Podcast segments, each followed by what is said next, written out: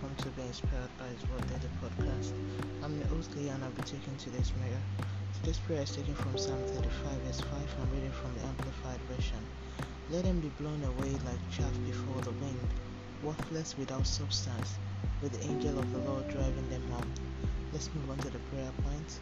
Heavenly Father, I worship your name for being my Father.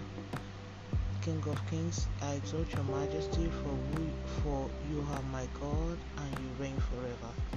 Lord, have mercy on me and forgive my shortcomings. Holy One of Israel, have your way in me this day and forever. Lord, arise and fight all reason battle planned to truncate my destiny.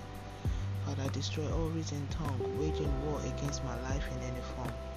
Abba, truncate the purpose of wicked ones and wickedness in and around me.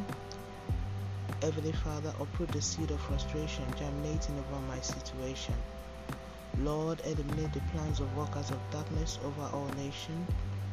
Father, let all opposition in my journey be like chaff blown away by the wind from today.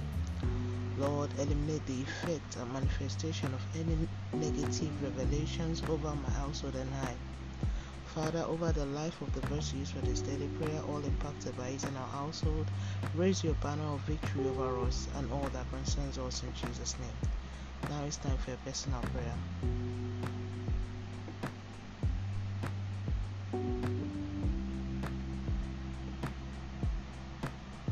And so shall it be in Jesus' name. Thank you for answered prayers in Jesus' mighty name. Amen. Now let's move on to daily confession. Sin shall not have dominion over me. I am operating the power of the Word of God and the righteousness of God in Christ Jesus by faith. As Jesus says, so am I in this world. I am above any victimization or evil perpetration. My life is daily filled with joy of God that is never ending. My season to overcome, overtake, recover, and possess is here. The presence of God enables my victory to shine always. I am a success in everything in Jesus' name. Amen. And that's today's prayer from being inspired by His Word. Today is the 8th of January 2021. All glory be to God. Hallelujah. Always remember Jesus loves you so much. Always walk by faith and not by sight.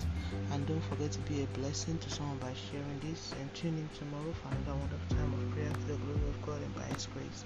Have a wonderful day and God bless you.